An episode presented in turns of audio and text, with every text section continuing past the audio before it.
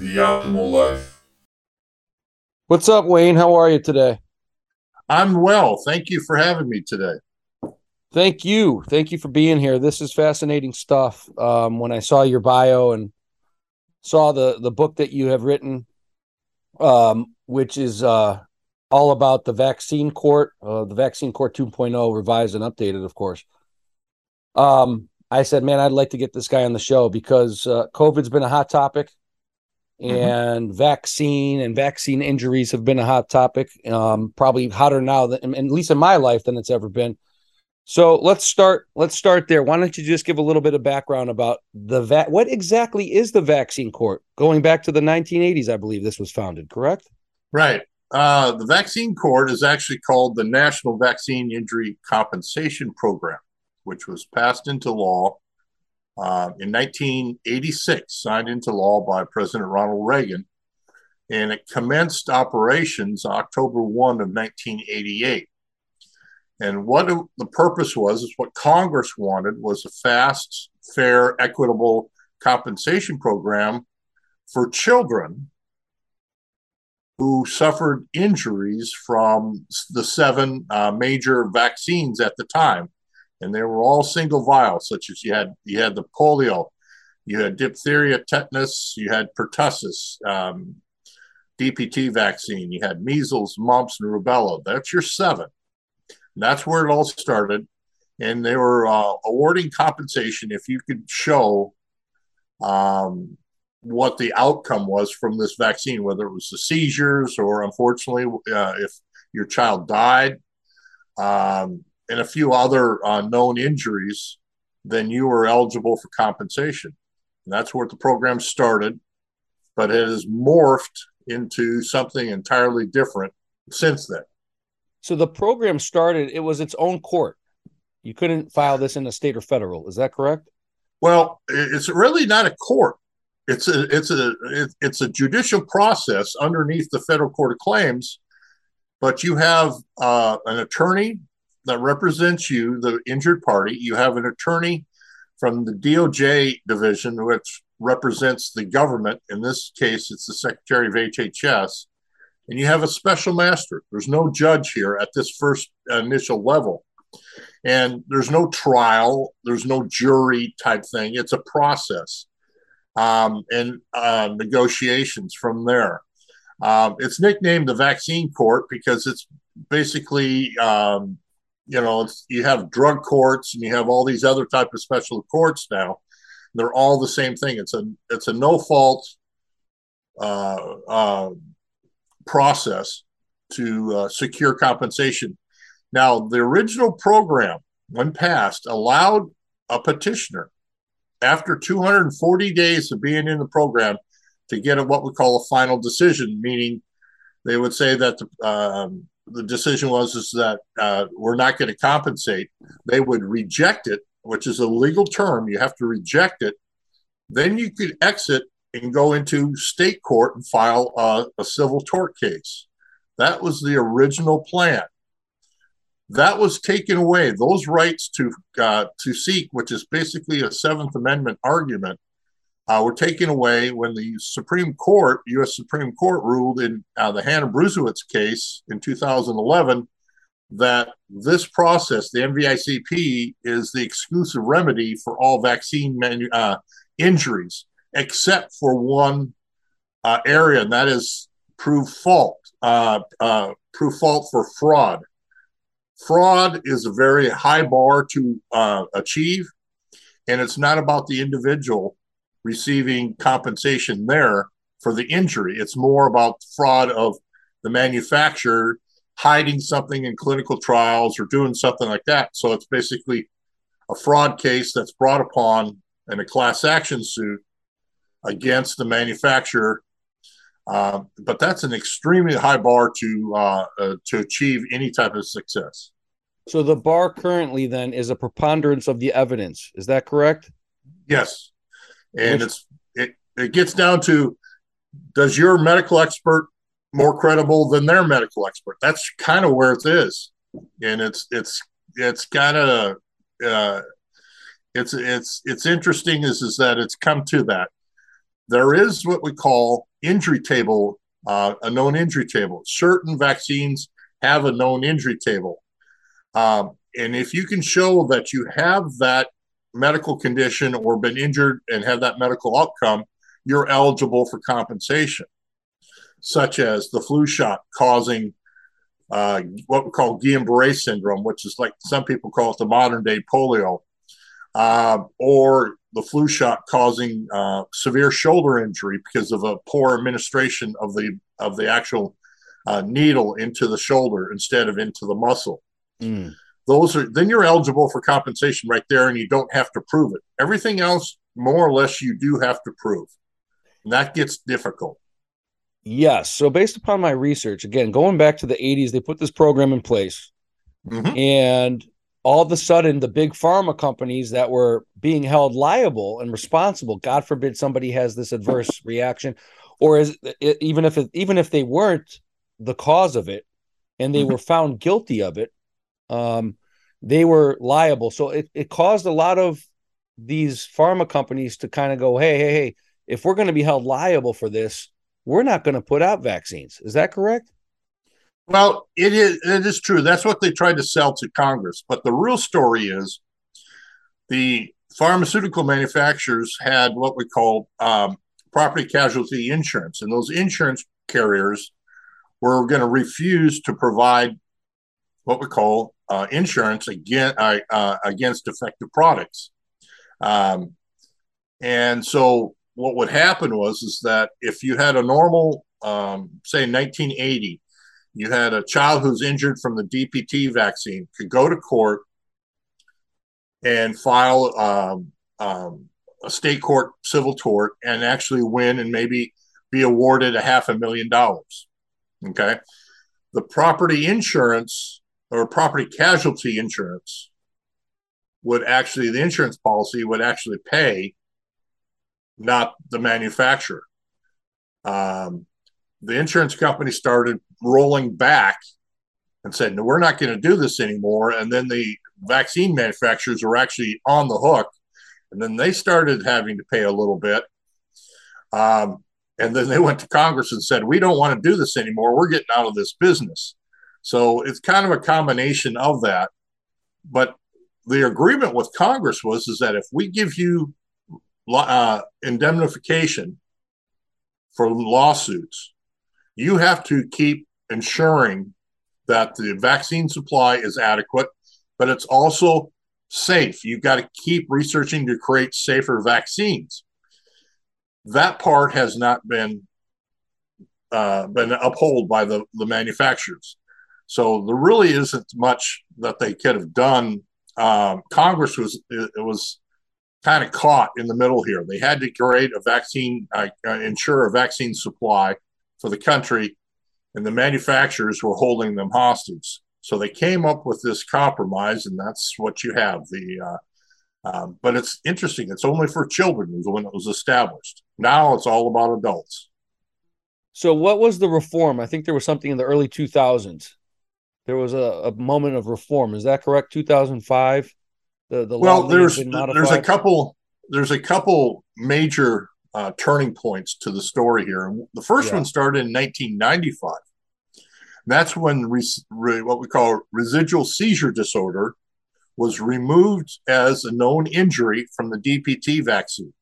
That was the number one injury filed up until that time was DPT causing seizures the Secretary of uh, Donna Shalala, of uh, Secretary of HHS Donna Shalala, under the Bill Clinton administration, removed it as an injury. Therefore, now you had to go in and prove it. Uh, and the second one was 1997 Let when me they. just ask you real quick, Wayne. Yeah. Interrupt you here. When you say now you have to go in and prove it, what exactly are you meaning? Because you had to prove it before, but what I think, what are you saying with that? Well, uh, before all you had to show was is that they got the vaccine and the child started having seizures, and you have medical records. That that that is what we call a table injury. Seizures had to start, and you have a medical records doctor saying, yeah, they've had they're having seizures, whatever types that they are. That's what we call a known injury. That's a table injury. Therefore, they're subject, they are eligible for compensation. Now, when you move remove that, now you got to prove the vaccine actually causes seizures. That's very difficult because now you got to get into the science. And what that does, it creates a very litigious and a very adversarial program. Instead of one to two years to get to go through the program, it might be three, it might be five. And it was very common to have eight and 10 year life of a petition to go through. You had to well, show like a direct causation is basically what you're saying then at that point. Right. A, a, direct causation from from the that caused that seizure was actually the vaccine. That is very hard. That's very hard. But then the children are still suffering. Right. Eight to ten years later, they're still their petition is still up in the air, and they're still suffering from you know the the parents are doing what they can to help with their child, um, and you just don't know where it's going to happen. Um, and so this program almost started grinding to a halt because of you know this this big huge change point where you had to go and prove causation and then that's where it gets to the point whose whose medical expert is more credible at that at that one time at that one hearing medical hearing or uh, uh or a group of medical hearings. And then it becomes more policy too meaning one of the special masters is more ah, i'm more in favor of pharmaceutical industry so i'm going to be more difficult. And then you have other special masters that might lean the other way so it, it, you got it, it, became pretty ugly in there then who's in 97 the special who's appointing the special masters wayne special masters are appointed by the uh, uh, federal court of claims which is a uh, the federal uh, uh, judicial branch, um, which is appointed by the president. And these special masters are hired for uh, four year terms. They're selected. Some come from tax court, some come from VA benefits, Social Security. Um, we have one special master right now that used to be a petitioner's attorney. Um, and they're appointed for a four year term. And then they get reappointed if they want to. Um, how many it's, are it's, there? It's, how many are there that that oversee the court? There are eight right now, um, which causes some problems because there's not enough of them. We've got a huge backlog of over four thousand petitions. This is just traditional vaccines. We're not even talking about the COVID stuff yet. Correct. And there's an effort right now. There's a, a legislative effort to possibly uh, remove the ceiling of eight and put in no less than 10. My thinking and my discussions with some members of Congress and some other people is, is that we need to have at least a minimum of 16, possibly 20 special masters and associated staff, meaning law clerks and everything else that help process it to help move these petitions along.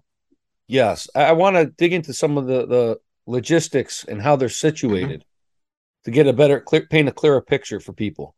You've got okay. eight that you got eight of them that oversee this uh, quasi court because it's not even a real court. To your point, right? And so when my case gets assigned to one of the eight special masters, or do all eight oversee it? Your case gets assigned randomly to one of the special masters. So it gets assigned randomly to one. Mm-hmm. And so, so the and clearly there's some that may be more favorable to the uh, plaintiff or the injured versus right. more favorable to the to the yep. pharma. So it's right. just a shoot roll of the dice. Are they all?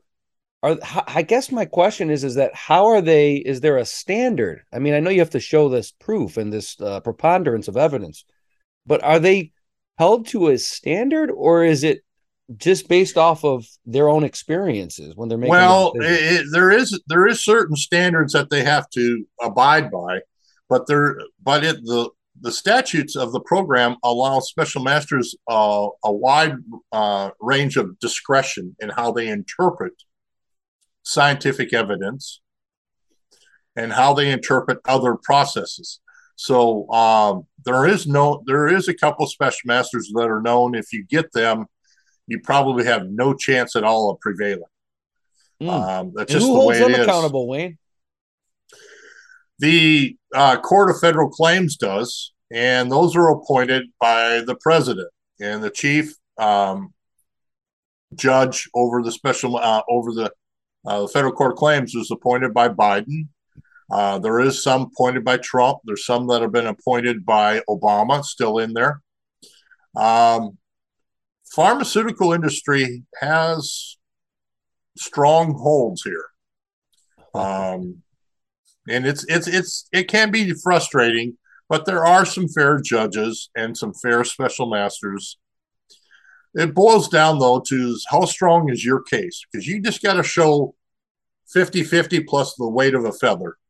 Yes. Uh, and but once again, there is is that there's no certainties in medicine. People think medicine is certainties. There's nothing because the way the, the statute the, the program is is that you just have to prove that there is there is a, a, a plausible theory that this vaccine does cause this injury.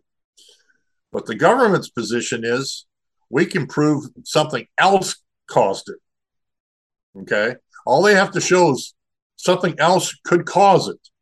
Right. And that's where it gets really tricky. And uh, so and then there's also timing element. Uh, if you're familiar with the uh, injury or uh, disorder called Guillain-Barré syndrome, which a lot of people um, kind of correlate as the um, modern day polio, a lot of the victims um, have severe weakness or uh, in their limbs, especially their legs, and they're in wheelchairs. Guillain-Barré symptoms cannot occur um, before three days. So if you get vaccinated with a with a flu shot, you cannot have symptoms of Guillain-Barré before three days. The medical literature that's accepted is it has to develop from three days to no later than 42 days. And don't ask me why that is. No one really knows. They say medical literature.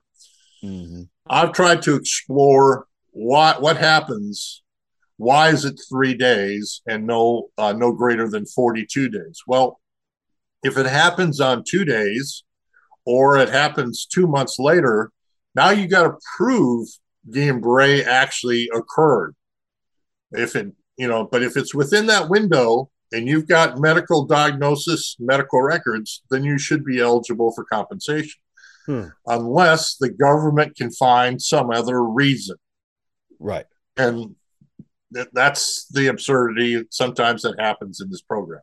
So I saw too that a lot of people, especially at the beginning of the program, probably still to this day, have claimed they've filed the suits based upon um, their loved one receiving or becoming autistic. Autism was a mm-hmm. lot of a lot of cases dealt around autism, and of course, on a vast majority of them, the courts dismissed it. There was no compensation awarded but there were cases where compensation was awarded. So mm-hmm. to me, that means the tort system or this this vaccine court agrees that vaccines, while not always the only cause for autism, clearly contribute to several of the victims' autism. Is that correct? I I I would agree with that statement, and here's the reason why: is is that there was a a lot of cases filed starting in 1999, 2000, 2001, where um, thimerosal containing vaccines or the MMR, which does not contain, because that's a live virus containing uh, MMR, would cause autism. And the leading the leading thimerosal cases were what we call DPT or DTaP vaccines causing autism, or MMR causing autism. And it started creating a lot of cases, and the program started recognizing it and created what we call the uh, Omnibus Autism Proceedings, or OAP, in 2002. And what they did is they brought it forward, and the court decided that they're going to have what we call an omnibus hearing. And they asked all the petitioners through their representatives, all these attorneys that represented their clients, and it had to be, you know, 5,700 cases. They said, we want some test cases and we're going to try the test cases and determine. And if we conclude that the uh, vaccines cause autism, then each case would then be awarded compensation. So they selected basically nine test cases. The first set of three was did MMR cause autism, or and then another set was did thimerosal cause autism, and then a third set of three would be did MMR and uh, thimerosal vaccines cause autism? And so what they would do, the, first case was uh, Michelle Cedillo, um, which in, incidentally was filed in 1998, at the end of 1998. And her case went actually got a hearing in 2007. So we're actually nine years later. Mm. Okay, so it took for a long time to bring this thing forward. The second case was Hazlehurst. Those two are the most infamous. Along comes another one. That's Hannah Poling's case. But Michelle Cedillo and Hazlehurst cases were doomed from the start because the government did not want to conclude that their uh, the vaccines caused autism, and they created such a mechanism to uh, uh, support their conclusions. At the same time, Hannah Poling was going to be in one of the test case uh, uh, sets. Her case got pulled out because the government quietly conceded that in her case, the vaccines did cause autism. And there was a lot of wordsmithing. Uh, CDC Director Julie Gerberding said autism like, and some other people said autism like, and said they didn't want to say autism. And they you say autism like like autism like symptoms. Is that kind of what they yeah, were saying? Okay. Yeah, autism autism is a, is a set of symptoms. So they were trying to they were trying to get around autism by using autism like and say, oh, it kind of resembles autism, but it, this girl had autism. Right. But because she had what we call a mitochondrial disorder and dysfunction, which is the energy use in, in their cells, that created this autism like uh, condition. And they awarded her compensation. Um, and then it was the family came forward, and basically there there you had it. You had the, the um, Hannah Poling case went public on it. But Cedillo and Hazlehurst were defeated along with the other ones, and they the appeals were uh, were then uh, rejected. So you had basically OAP saying these 5,700 cases were not compensated mm. because yeah, because what we reached in Cedillo and Hazlehurst cases. Okay, Hannah Poling's case moves forward. At the same time, four authors or four people that I know very well, attorneys Mary Holland in New York City, Robert Krakow in New York City, uh, investigative um, uh, officer for um, for well, I guess it's Westchester County, Lou Conte, and attorney Lisa Colin started meeting and said, We can start finding more cases. And they started finding cases, and they were told, with the help of Sharyl Attkisson of CBS News and some other people, and they were able to find 83 cases of compensated vaccine and uh, uh, uh, autism vaccine induced, or actually the vaccine induced autism cases that were compensated in the program prior to the OAP. And in 2011, May of 2011, they had a news conference in front of the Federal Court of Claims, which is the building just kind of kitty corner from the White House. It's off the corner of the big, huge red brick building that's off the corner of Lafayette Park by the White House. And they released their paper. They showed 83 cases. Well, I took it from that and I worked with Luke Conte from there. And we've subsequently been searching all the cases all the way up through present day. And we found another, we think another 26 cases that have been compensated, some in 2012, some in 2013, 14, and 15. But they, they don't say autism anywhere in the decision. You might have a 300 page document of, of, of the decision, and they don't show autism anywhere. But when you look at the compensation amounts and look at what they're going to pay for these children as far as certain types of therapies and all this other stuff. This is autism. And all we have to do is contact the family and don't suggest it, but say, you know, let them talk talk to us. And sure enough, they have autism. So it's an ongoing process. A government says they don't want to do it because they're afraid and they know it. If they publicly said that vaccines cause autism, parents will stop vaccinating their kids, and rightly and, so. And there's and there'd probably be the biggest class action lawsuit of all time. probably it would it, it would it would dwarf anything else in the United States federal budget. Uh, it would be hundreds of billions of dollars, if not trillions of dollars. Um, it's just something like like my son, who is now will be 25 he was vaccine injured and he regressed into what we call severe regressive autism. Oh wow! So yeah, uh, just... I was gonna I was gonna ask you, and I assume that that's part of it, but you can confirm. Uh, what even got you interested in this topic at the outset? It's my son. Uh, I have twin boys. They're now they uh, they'll be 25 here in October, and Nick um, was vaccine injured at the age of 13 months by the MMR. And we went through a series of two two weeks of constant screaming, crying, diarrhea, vomiting, everything, high temps, everything. Then he kind of settled down and then slowly restarted regressing. And then over the course of another 18 months, he lost his speech and has lost his ability to play with his brother, his desire to play with his brother, um, and quite a few other things. Wow. And I am so sorry t- to hear that. Well, it's just what. Well, let me ask it's you. where it is, so I appreciate that though. But yeah, go go back to that time period, twenty five years ago. Okay. You have one year old boys. Everything's mm-hmm. going on normal. Both right. of them get the measles, mumps, and rubella shot at the same time. Correct.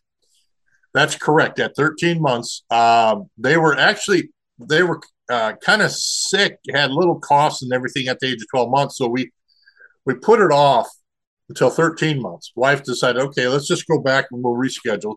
So at 13 months, we go in, and the boys are just typical uh, ki- uh, kids at the time. Talk, you know, they're they're they're jabbering and you know talking all the, they want, whatever they wanted to do. And it, we go in and MMR vaccine. That was the only one that was given at the time that we we had at the time, and Nick had a severe reaction to it. And within how his brother didn't. You said the other one was fine, but. Nick. Had this adverse uh, adverse reaction to it. How soon thereafter? You mentioned like the next week or ten days was bad. Was it like right away? You get home and here it, it starts. How many days did it take? Well, he had a severe reaction once he got the MMR. He he he started screaming very loud in the doctor's office and arching his back. Um, and so the doctor gave him some Tylenol, which 25 years ago we didn't know. No one knew. That's the worst thing to give them. Why Tylenol. is the worst thing? Why is that, Wayne? Well, Tylenol's got a mechanism, and it it, it kind of basically stops the the help, or, or I should say, it it prevents the body from detoxifying itself. And Tylenol is the worst thing you can, uh, baby Tylenol is the worst thing you can give to a child. One of the worst things you can give to a child. That, but we didn't know that. It, and I think it was like six or seven years later is when the research came out that we shouldn't be giving baby Tylenol to any baby. Mm. You know, that's just, that's just, um, you know, that's just uh, very toxic to a lot of kids. So the doctor gives uh, him baby Tylenol. We didn't know right. that it's it's preventing him from getting the toxins out of his body, whatever was going on. Uh, and then he comes home and and the next several weeks it's just it's chaos for you constant it, yeah it's just for a couple weeks it's just constant crying screaming vomiting diarrhea constipation everything. Uh, calling the doctor's office every day and they said oh he's going to be fine. Pediatricians you know we had him on speed dial then. Right. every and every day and then he finally settles down okay so i said okay well, he's maybe over it. Sure. Um, then over the about about when he turns 18 months, which is five months later, we started seeing a little bit of a decline. And by the time of two years of age, he, he lost his speech, uh, the desire to play with his brother, um, and a lot of other things. And you know, it, uh, by when by the age of about three, three and a half, my wife and I were talking about the A word, but we didn't want to say the whole word. We just said the A word. And we asked the pediatrician. He said, "Oh, don't worry. You know, uh, Einstein didn't talk to the age of five. What? You know, that's that's what the doctor said. Einstein didn't yeah. talk until five. So that's how, that was so, his uh, medical so, opinion. Yeah. yeah. So by the age of four and a half, we took him into. Uh, we got an appointment with a Columbia trained uh, psychiatrist down in Oklahoma at the time. We were living in Oklahoma, and she, after a couple days, diagnosed him with severe regressive autism and said, "I know autism, but I don't know how to." Help or retreat or recover your child. Here's two pages out of a textbook that I had in college. And here's a prescription for Ritalin. And we said, okay. So we get out to the parking lot. I looked and I said, really? This is what we're doing? Wife takes it and tears up the prescription from Ritalin and throws it into, you know, just onto onto the uh, parking lot and we take off. Let me that's stop you again. Our journey. This mm-hmm. woman tried to. This woman gave you a recommend. She gave you a prescription for a, a focus booster for a five, like a, a variant Ritalin. It's for AD, hey. ADHD. You, you know. Yeah. Gives you, and she, this is what she wanted to treat your son with to help with reverse his autism was Ritalin. This is the science that they knew back then, 20, 20 years ago. Mm. It's it's it's unbelievable. Um, well, then it makes you it makes you wonder what's what's happening now. We think everyone knows what they're talking about, and we we've seen through COVID that nobody knows what they're talking about. that is correct. It's just science is never settled. It's never set, and it's always evolving. And it was quite interesting what we know from two years ago to what we know now regarding COVID and how to treat COVID. And then with autism. But with autism, we're still battling. Go- federal government wants to do all these regressive, you know, genetic testing, and we know it's not genetic. There might be a genetic component, but a lot of it is environmental assaults on the child. And so, you know, you got gut issues, you got uh, inflammation issues of the whole body. You have to address all those things first. And course, modern medicine, a lot of doctors don't want to do that because that's not what they're trained in medical school. Did you have a successful claim against the uh, in the vaccine court for your son? At the time, we were we were talking with an attorney. It's actually the same attorney Hannah Poling had, and we sent three bank. You know, you know what a banker's box looks like. You know the storage boxes. Right. We sent three of them up to his office there in Virginia and of documents that we had and said everything looks great except for one problem. And that one problem was is that we were six months too late. The statute of limitations, limitations. is three years. That's that's you know, all it is. Wow. It's three years. And, and we were six months too late. What if what what about people that that don't even know? Three years could be, you know, you're problems could blossom five, ten years later to a vaccine injury. That is correct, and that's what's happening with the Gardasil today. Um, we hear a lot of a lot of girls, especially because they're becoming sterile from Gardasil, and they're since we give the Gardasil ages 11, 12, and 13, their menstrual cycles are always off at that time anyway. They're not regular. They're just the way we are, uh, way girls are as young teenagers. But once they reach age of 23, 24, and 25, when they're thinking maybe we should start a family, they find out that they're sterile. What exactly is Gardasil? Gardasil is the uh, HPV vaccine. HPV, okay. That's human yeah. pap- uh, papilloma? Uh, yeah, virus. virus. Yeah. Mm-hmm. Okay. Um, so you're saying and, that, you know, girls are, are taking that around, you know, preteen but of course, they don't know what that's going to do to them 15 years later, 10 years later. That's right. And, and the statute of limitations has already expired, correct? Three years. Yep. Three. So by the time they're 15, which they shouldn't be figuring out if they're able to have children or not at that age, by the time they're 15, the statute of limitations has has expired. Gone. But they don't know until age of 22, 23, 24 when they're wanting to have start a family that hmm, then they go in and find out that you're you have what we call premature ovarian failure, which normally doesn't occur in women until their 50s. Where's the biggest area? Uh, uh, there's several. So your, your book talks about this. I want to I want to get over to. Let me just finish back real quick because there's a lot of going on here. But let me finish back with you on, on your son, your son Nick. Yeah. So your son Nick has he has he been nonverbal since that childhood? Yeah, he he's nonverbal. Um, he communicates with him with he uh, he likes to hum. And of course, then he has he makes his own sounds, but he can't form words. He's uh, doesn't have the ability to do that.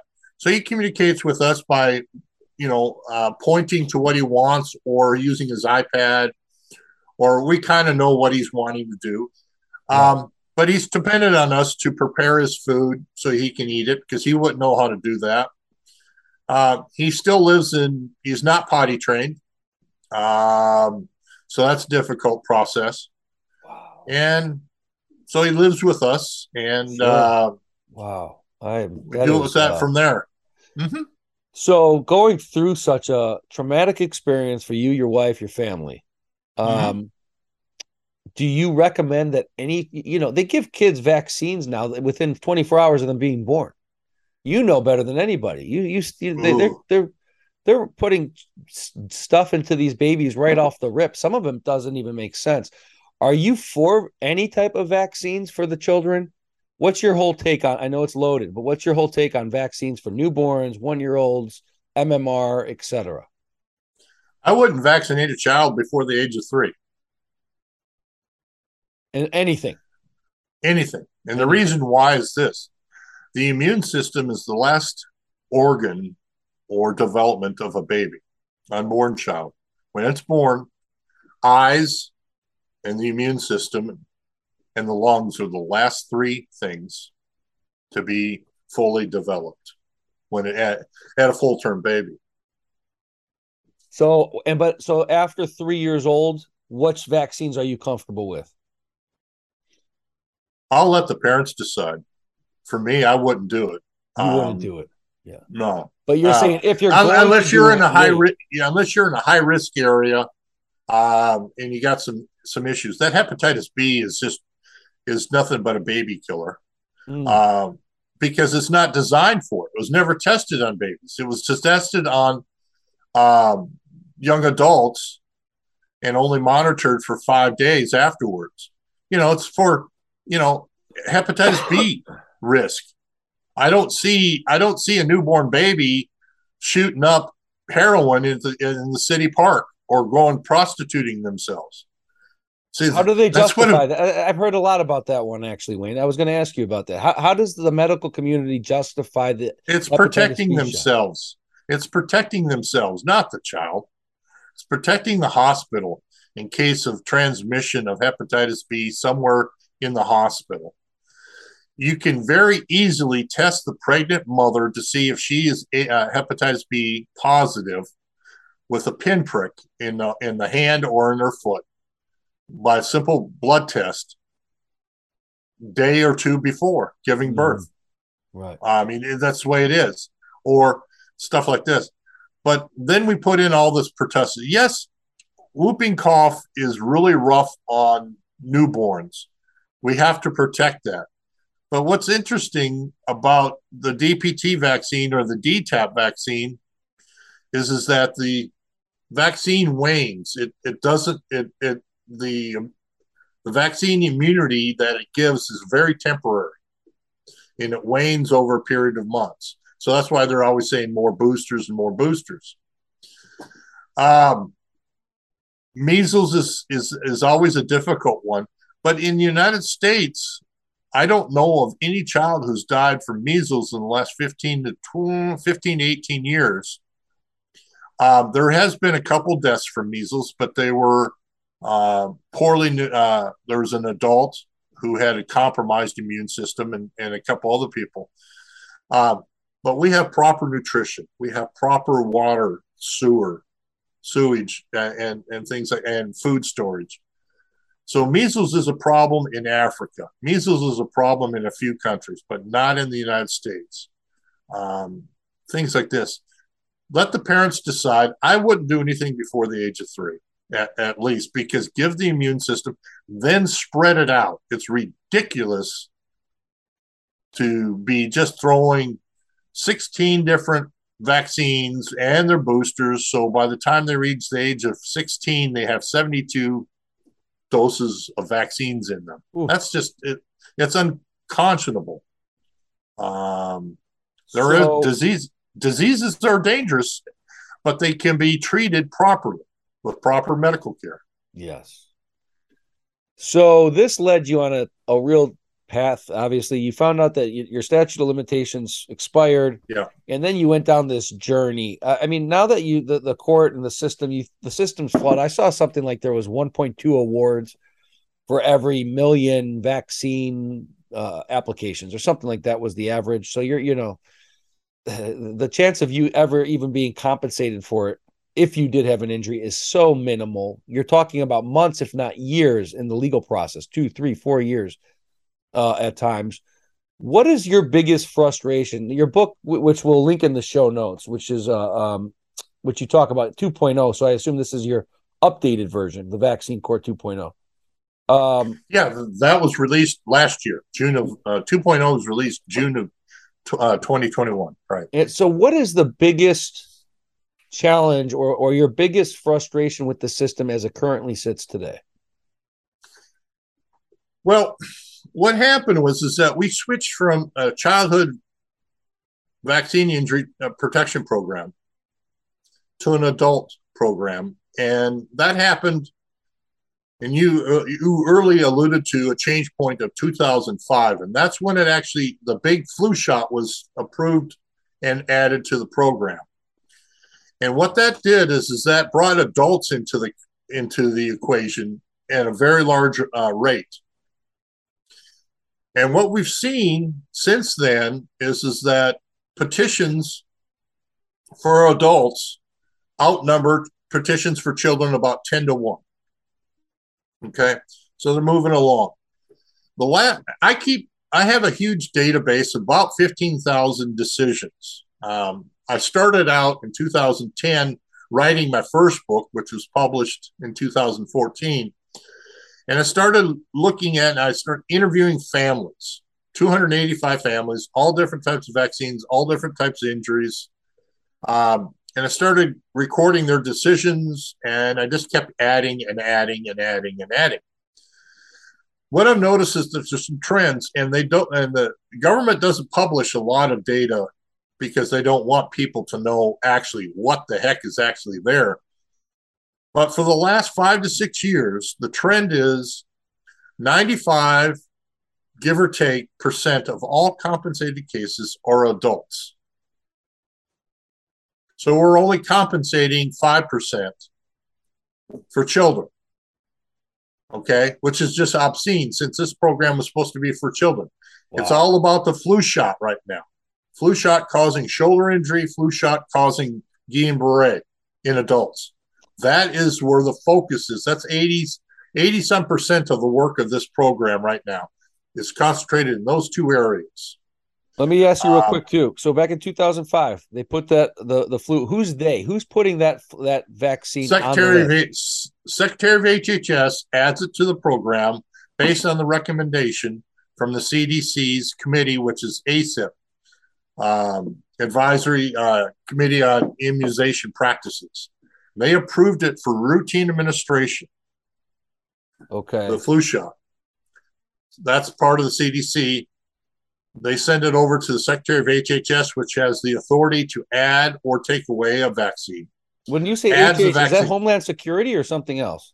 No, uh, HHS is uh, uh, Health and Human Services. Health and Human Services. Okay, because I knew there was the Homeland Security Act as I'm looking here that was involved too. So that's why. Okay, that's Health more into the COVID, the PREP Act, and all that. Yeah. Okay, so these are the bodies that are responsible for saying, okay, this vaccine's not on the list. If you're injured, now you could file a claim. Um, right, but you're there saying your biggest. So is that safe to say that what you're saying is is that the children are being underrepresented now? Completely. Well, they're, they're, they're the doors being shut on them. The doors. They really shut. don't have a chance anymore. Uh, we used to compensate for SIDS. We no longer do. Uh, we used to compensate for early onset of seizures and epilepsy. We no longer do.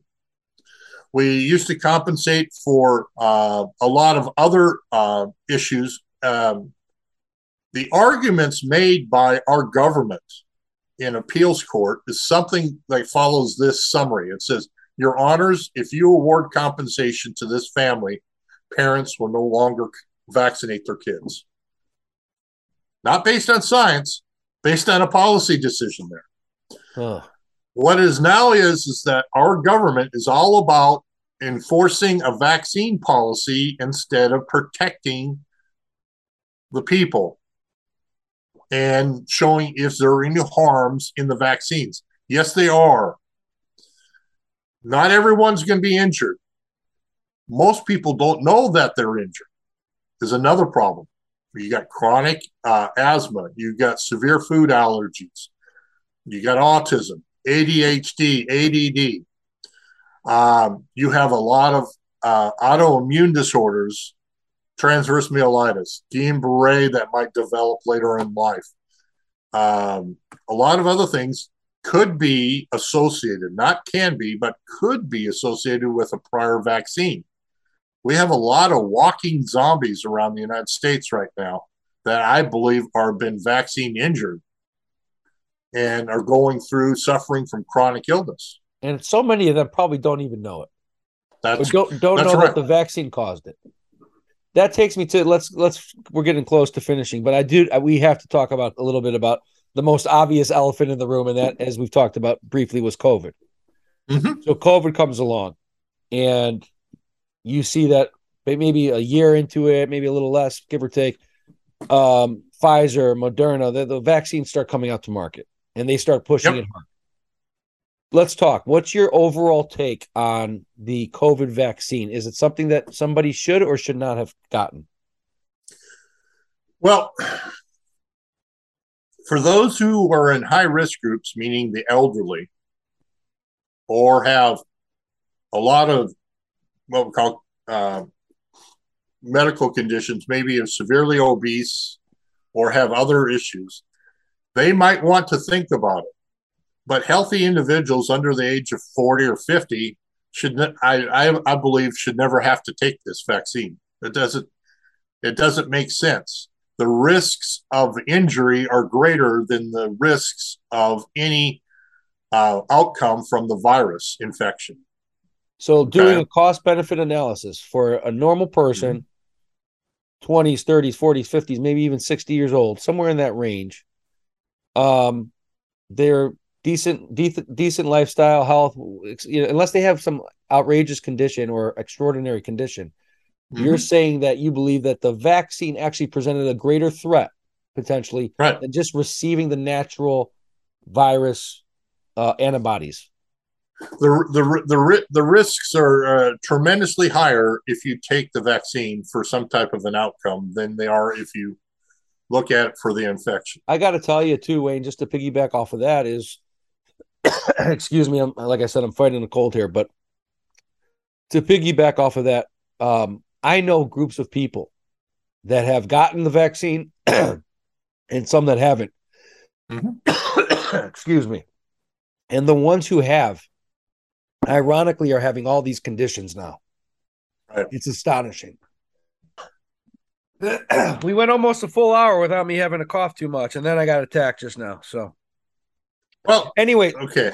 Um, anyways, uh, uh, like I said, you know, I, I've seen people that got it versus not getting it, and not everyone that got it obviously has gotten sick, but ironically, a lot of people that I know that got the vaccine have had some weird medical random things that have never happened to them are happening to them.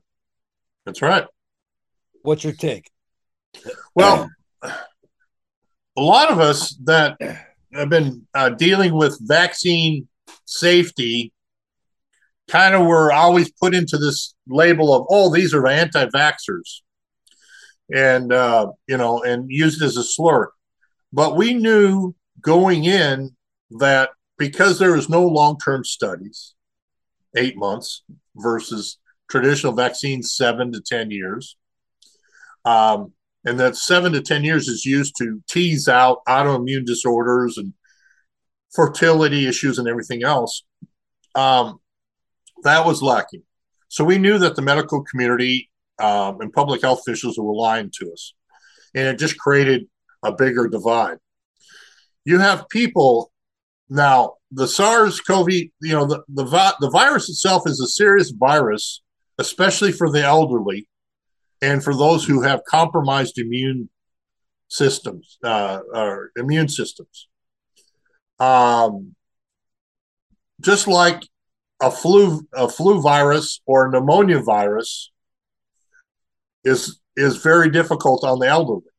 Okay, so the we we tend to forget the number of um, flu deaths and pneumonia deaths and things like this in our elderly population on an annual basis. Now, the, the SARS is an entirely different type of virus, so it's not similar in, in the way of the makeups of structure as a flu virus. Mm. So, yes, the first time around, or even the second time around, as it circulates within the population, um, you're going to have a lot of people adversely affected by it. So those people, yes, you might want to take take the chance. My mom is 84 years old, so she she got the vi- uh, vaccine. Sure, okay? sure. Um, I you're saying for well, somebody I, in a normal state, you didn't believe it was it was worth the risk. No, I, I you you're you you look like you're extremely healthy. You work out. You've got a great diet. I got a feeling this that's that's your forte in life.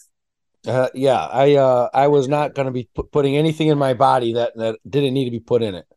And see, it didn't make sense no. to force you to take this because your body will be trained to react better to the virus than it would be if you injected the so-called gene therapy or whatever it is into it and try to react and try to protect you from there. Now, what we now know is is that we were in, we were vaccinating everybody for that spike protein. What we didn't know was what would happen a year or two years later, and that's all these variants are, are popping up. Right. And it now appears those who have been vaccinated with the original strains of vaccines and boosted are now becoming magnets for the uh, for the variants. Wow. And and it's going like this. Those who were went through and had natural infection from the original virus and the, you know the alpha strain and the delta strain have are in better are better aligned to fight off any of the variants. Okay. That doesn't mean, you know, if you got COVID, say in February of 2021, and it took you two to three weeks to get over it. You had a cough, cold, and a whole bunch of other stuff. Felt like a truck ran over you. Right. That type of things, you know. You might get COVID again this this winter because it's a little bit different variant, but it'll be a mild version. We're being sold, we're being told, and being we're being lied to that if you get the vaccine, it's a lesser you uh, you have a, a, lesser degree of uh, of infection symptoms. That's not true. We're actually seeing the opposite, and that is is that the data coming out of Israel, data coming out of Germany, the data coming out of some other countries, South Africa, shows that those who have been vaccinated are now becoming magnets for the new variants, and it's quite possible that they would have uh, a more severe reaction than someone who has natural immunity. Last question just, for you, my friend. Mm-hmm. Last question for you. This is fascinating stuff, and I hope that there's reforms that continue to be made to this vaccine court and yeah. program, and and we're shedding hopefully some light into this thing. But um, do you see anytime soon, or or anytime at all, that that treasure the the people that are uh, responsible for putting the vaccines on the list do you think COVID is next? Well, COVID right now is the countermeasures to the COVID virus are in what we call covered under the PREP Act. And the PREP Act is in force. Therefore, they have their own compensation program. It's ah. not the regular vaccine court, they have a separate one. And this one's worse than the traditional vaccine court. One, the statute of limitations is only one year. It's an administrative process. You don't have the right to uh, an appeal up to a judge, to a circuit court, and then finally to the Supreme Court. There is no, it's an administrative process. And they haven't paid out one damage award yet. They've got over 10,000 petitions received for COVID related countermeasures. That's the vaccine jab, the uh, all the medical devices used to help treat COVID patients, antiviral drugs. So you have ventilators, you have remdesivir, which has killed so many people, um, and other things. So they're all housed in what we call the countermeasures injury compensation program, which is an administrative process conducted under uh, HHS and they haven't paid out one compensated case yet. Wow. Um, and it's just building each month. There's just more and more petitions received. Um, I truly believe what they're trying to do is waiting until sometime uh, adequately before they start processing claims where they can move the Pfizer and Moderna products which will have the full licensure product, not the EUA, Emergency Use Authorization license, but the full license and approval, and move it into the vaccine court. That could be next year, it could be three or four years from now. But once again, you've got a lot of people who are injured now. Right. I mean, a lot of breadwinners, their families are crumbling, they're losing their jobs, they're losing their homes. Um, they don't know how to take care of what's going on. I know of a triathlon athlete here in Minnesota. She would run these triathlons or these long distance bike races, 150 miles, 200 mile races. She's now confined to a wheelchair because she took the COVID vaccine. I've got, I know so many other people. Um, I've interviewed quite a few of them already that are that are perfectly healthy adults that can't function normally. the media, the media won't put these people out there for anyone to see. That's correct. We're hiding them because they don't want to see the actual results of what's happened. Um, those who have died from it, you know, you have your public health officials saying no one's died from the from the COVID vaccine. Actually, we've we've shown that they have you don't have a you don't get a seven year old or actually a 13 year old develop a brain hemorrhage uh, one week after getting the vaccine you don't have seven year olds dying from the vaccine on, uh, uh, uh, from the re- results of it Um, myocarditis is just around, running rampant. All these all these athletes falling on the ground, um, passing out. You got heart issues. that's this is this is this is severe insanity. What's happening to our population, and it might be there's reasons for that. I guess um, you know the Bill Gates of the world want to control population. This is one way of doing it. Who's to be held liable? who's to be held liable if we find out that this was this was like does it does it start with Dr. Fauci? Does it go to a, a presidential the entire administration? Does it go to the pharma companies? I know everybody's uh, complicit. Well, way. yeah, you you got the pharmaceutical industry. You have, you know, the problem is is that none of them are going to be really held accountable in the end. Not by us. There'll be justice for them, but it's when they meet their maker, but not from us. But Fauci and um, Dr. Birx and all the public health officials that were just misleading the public. Of course, the pharmaceutical manufacturers. There's just it's so widespread around the world. It's unbelievable what what what's happening here. Um, yeah, but you know that's that's that's going to be beyond my pay grade. I'm I'm more interested in talking and focusing about what to do with how to compensate these people. And my third book is that's what I'm writing about now is what's happening around the world, global compensation programs in Japan, in Indonesia, in France, in China, South Africa, in Canada, in Mexico. That's uh, f- fantastic stuff. The Vaccine Court 2.0, uh, Wayne Rohde, um, we will link your book in the show notes. Please let us know uh, where else you might want people to find you online. Well, the um, the the book's website is uh, is thevaccinecourt.com.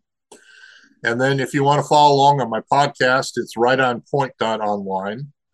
Um, What's the name of your podcast? Dig, right on point. Right, right on point dot online. That's the audio track, and then the the video track is rumble dot com forward slash c forward slash right on point. Uh, YouTube wiped out my whole video library. They refused, they put it up there and then they wiped it all out. So I had to move everything over to Rumble. Um, and if you want to on Twitter, if you want to follow me on Twitter, if you dare, it's at Wayne Rohde. if you dare. I'm sure you have a lot of people that agree with you and a lot of people that don't like you. But I guess that well, comes with the territory. Yeah, we talk a lot about compensation issues, but also talk about the Minnesota Twins baseball team and how uh, how uh, they're just folding left and right. But we talk about lots of, Kirby Puckett. I'll never That's forget right. that team was a great team. Oh yeah. They had a great team. I used to play them in uh, the baseball, my video games. I would always be the Twins during their heyday. Who else do they have back then? when they went on. Well, you had her, you had Hrbek, and you and yeah, Frank Frank's what they call sweet music Viola, um, Danny Gladden, and a few others, and Corey Koskie and all that. But yeah, I um I temporarily lost my hearing attending the Game Six of the World Series in '91. it was so loud inside that stadium. Um, took me about a week to regain the hearing in my left ear. I believe it. Um, is when Puckett hit that home run. Yeah. And Jack Buck said, "See you tomorrow." And basically, the next game seven is tomorrow, and yep. and the whole the whole crowd just went ballistic. And oh, that had to be so cool. Oh hey, yeah. Um, your podcast is it also on Apple or, or Spotify or is it? Yeah, it's out anywhere you can find. You'd like to go with your favorite podcasts. I'm out there. I'm spread out everywhere. Beautiful, beautiful. We'll make sure we do that. Hey, man, thank you so much. Uh, blessings to you and your family. Uh, it's incredible what you've endured and what you guys are continuing to endure, and uh, wishing you nothing but success. Well, thank you very much. I really appreciate it, Nate, your time, and it's just it's fun to actually meet new people, and we branch out in new. You know, we're all walking the same path. Sooner or later, we have to stop, turn to our left, turn to our right, and actually see other uh, other people that are walking with us, and and that's what we've done here today. Perfect. I appreciate take, it. Take care, my friend.